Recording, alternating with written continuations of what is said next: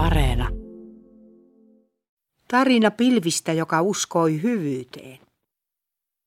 Pilvi kuljeskeli pitkin vaahteroiden reunustamaa kujatietä kotiaan kallionotkoa kohden. Hän oli tänään saanut kuulla, että isä oli vihdoin ostanut hänelle oman koiran. Pilvi oli toivonut koiraa jo useamman vuoden ajan ja tänään hänen toivensa toteutuisi. Hän ei ollut vielä tavannut pörriä, suloisen pehmeää pomeranian koiraansa. Hän odotti kotiin pääsyä malttamattomasti. Isä oli lähettänyt hänelle puhelimeen viestin, että pörri oli saapunut vihdoin kallionotkoon. Pilvin kotitalo oli nimeltään Kallionotko. Talon takana olevien kallioiden notkelmissa mättäillä kasvoi runsaasti metsämansikoita. Talon nimeksi olikin aluksi ajateltu mansikkarinnettä, mutta päädyttiin kuitenkin tähän kallionotkoon. Kallioiden takaa pilkisti meri, jota pilvi suunnattomasti rakasti. Hän kävi uimassa ja kalliokävelyillä aina kun se vain oli mahdollista. Nyt hän oli saanut kävely- ja uintiretkilleen kaverin nimeltä Pörri. Pörri oli neljä kuukautta vanha Pomeranian rotuinen poikakoira. Se oli kasvanut äitinsä ja kolmen sisaren sekä yhden veljen kanssa ensimmäiset elinkuukautensa. Pilvi oli päässyt isänsä kanssa katsomaan sitä muutama viikko sitten. Hän oli heti ensisilmäyksellä ihastunut tämän suloiseen väritykseen. Pörri oli punaruskea ja sen nenänpään vieressä oli valkoinen pilkku. Kuin kauneuspilkku. Se oli heti erottunut joukosta poikkeuksellisella pirteydellä ja veikeällä katselutyylillään. Nimittäin nähdessään pilvin se oli keikutellut päätään puolelta toiselle kuin arvioidakseen uuden omistajansa soveltuvuutta. Heistä oli sillä katseluhetkellä tullut erottamattomat. Tänään pörri odottaisi kallion otkossa hänen koulusta kotiin paluutaan. Pilvi oli neljännellä luokalla ja hänen opettajanaan toimi Leila Kankainen. Leila oli hyvin pidetty opettaja. Hänen kurinpitonsa oli napakkaa ja lempeää. Hänellä oli aina aikaa kuunnella oppilaitaan. Leila oli ehdottanut Pilvin isälle koiran hankintaa luettuaan Pilvin äidinkielen aineen, jossa hän kertoi kovasti koiran kaipuustaan. Oli nimittäin niin, ettei Pilvillä ollut sisaria eikä veljiä. Hänen vanhempansa olivat kovasti toivoneet hänelle sisarusta, mutta näin nyt vain asiat olivat. Niinpä suuressa talossa meren rannalla olikin ihanat oltavat koiralle ja pilvityttöselle. Tämän Leila oli heti oivaltanut luettuaan aineen loppuun, jonka pilvi oli tuolla lukukaudella koulun alettua ensimmäisenä aineenaan kirjoittanut.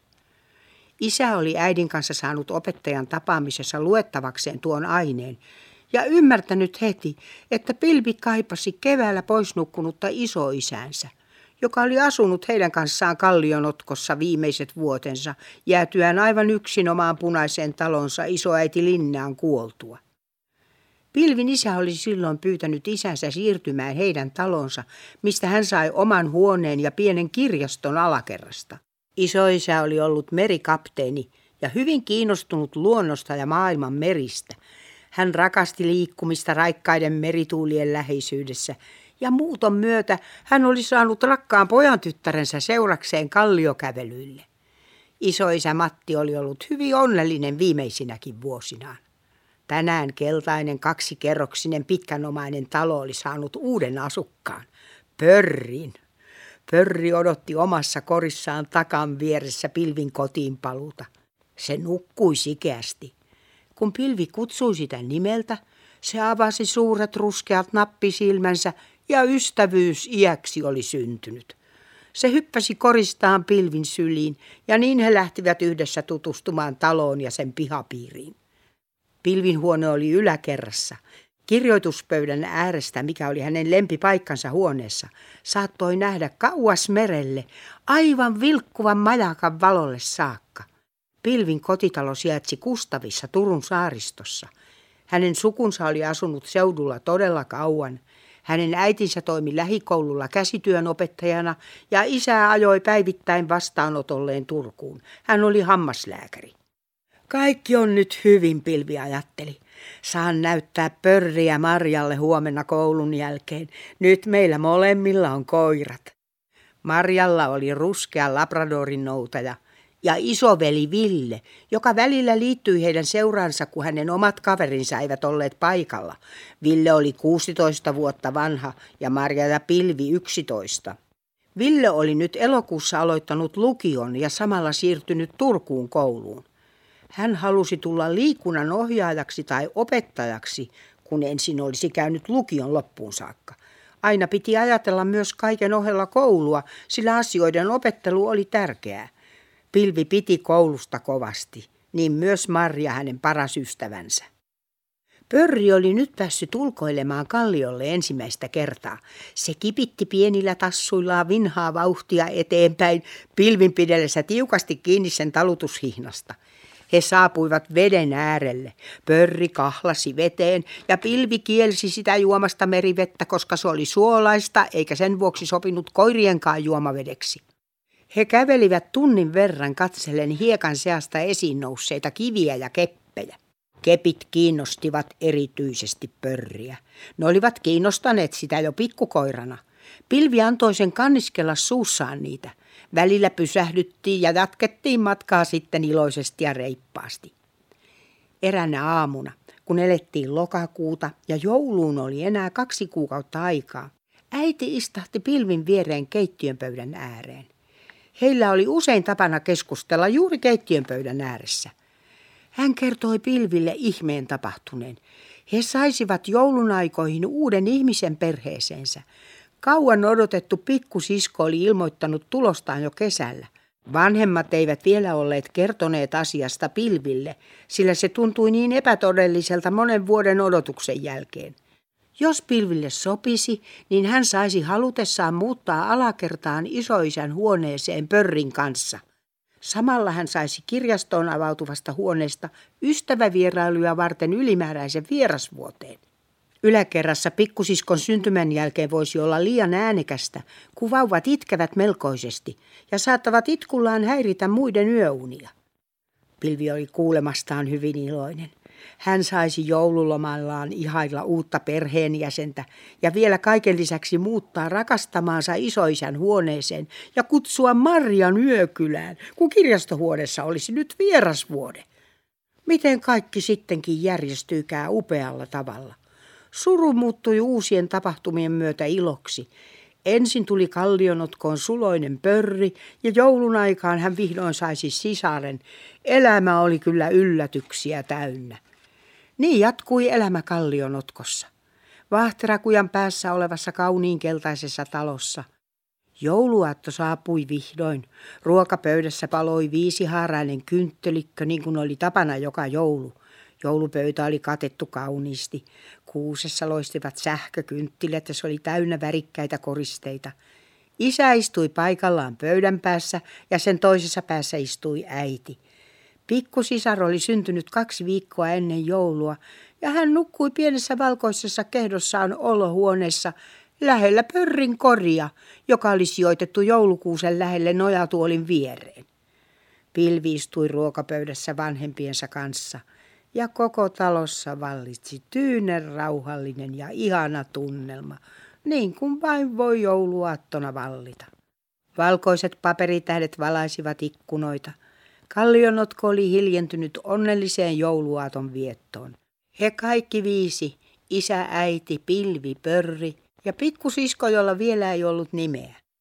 Pilvi oli aina uskonut hyvyyden olemassaoloon. Ja tämä kaikki oli osoituksena siitä, että hyvyys on aina lopulta elämässä läsnä, vaikka mikä olisi. Syyspäivän viettoa isoäiti Linnaan luona. Kun Pilvi oli kahdeksanvuotias, saattoi hän viettää isoäiti Linnaan luona ystävänsä Marjan kanssa seuraavanlaista iltapäivää.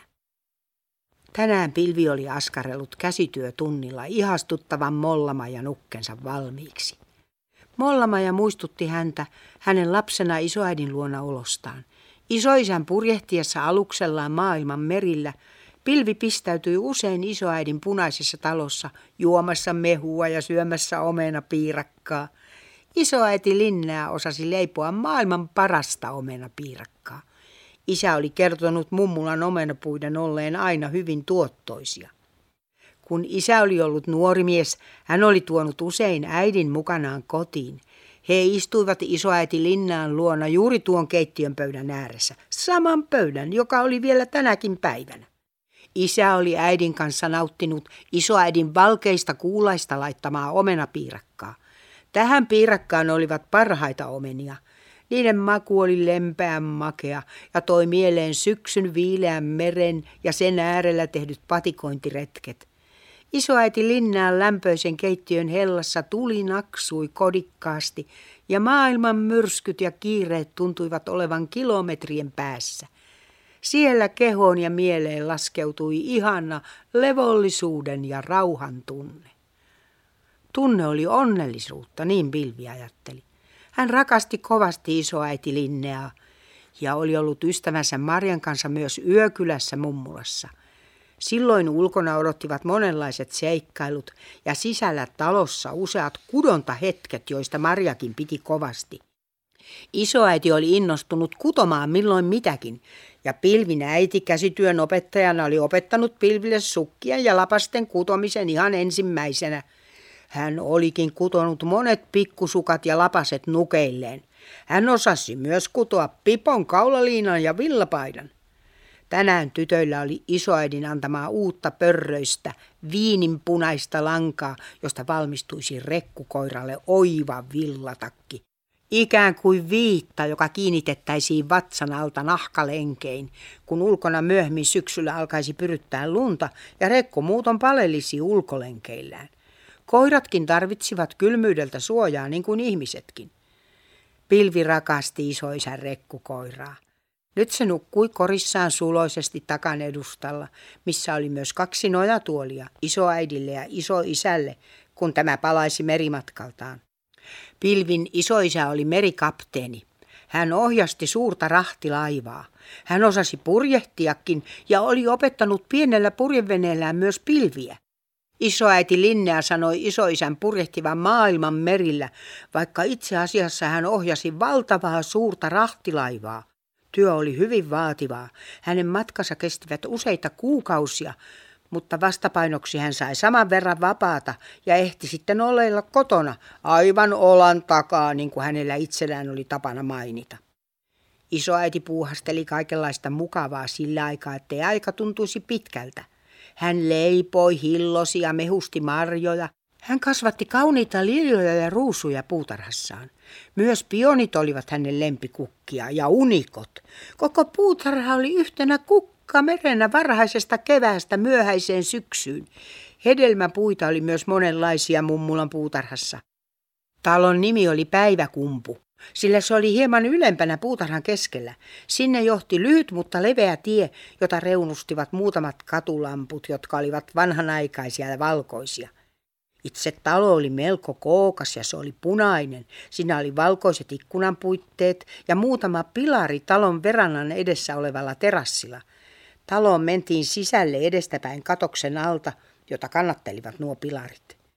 Linnea isoäiti ei pitänyt sateesta, ja hän olikin rakennusvaiheessa toivonut katosta verannan etupuolelle. Isoisä Matti oli täyttänyt hänen toiveensa. Hän oli maailman merien myrskyssä tottunut sateeseen – eikä veden tulo taivaalta tai laidan yli huuhtoutuvat pärskeet tuntuneet muuta kuin mukavilta hänen mielestään. Pilvikin rakasti sadetta, hentoa tihkusadetta ja rajua sadepisaroiden rummutusta. Tänään ulkona putoili muutamia vesipisaroita ja se sai hänet muistelemaan isoisän kanssa tehtyjä kallioretkiä.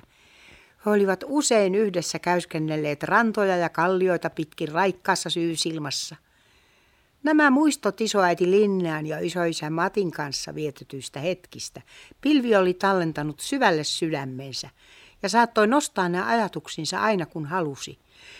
Muistot nimittäin säilyvät elämässämme, omassa henkilökohtaisessa aarrearkussamme, johon vain meillä itsellämme on avain.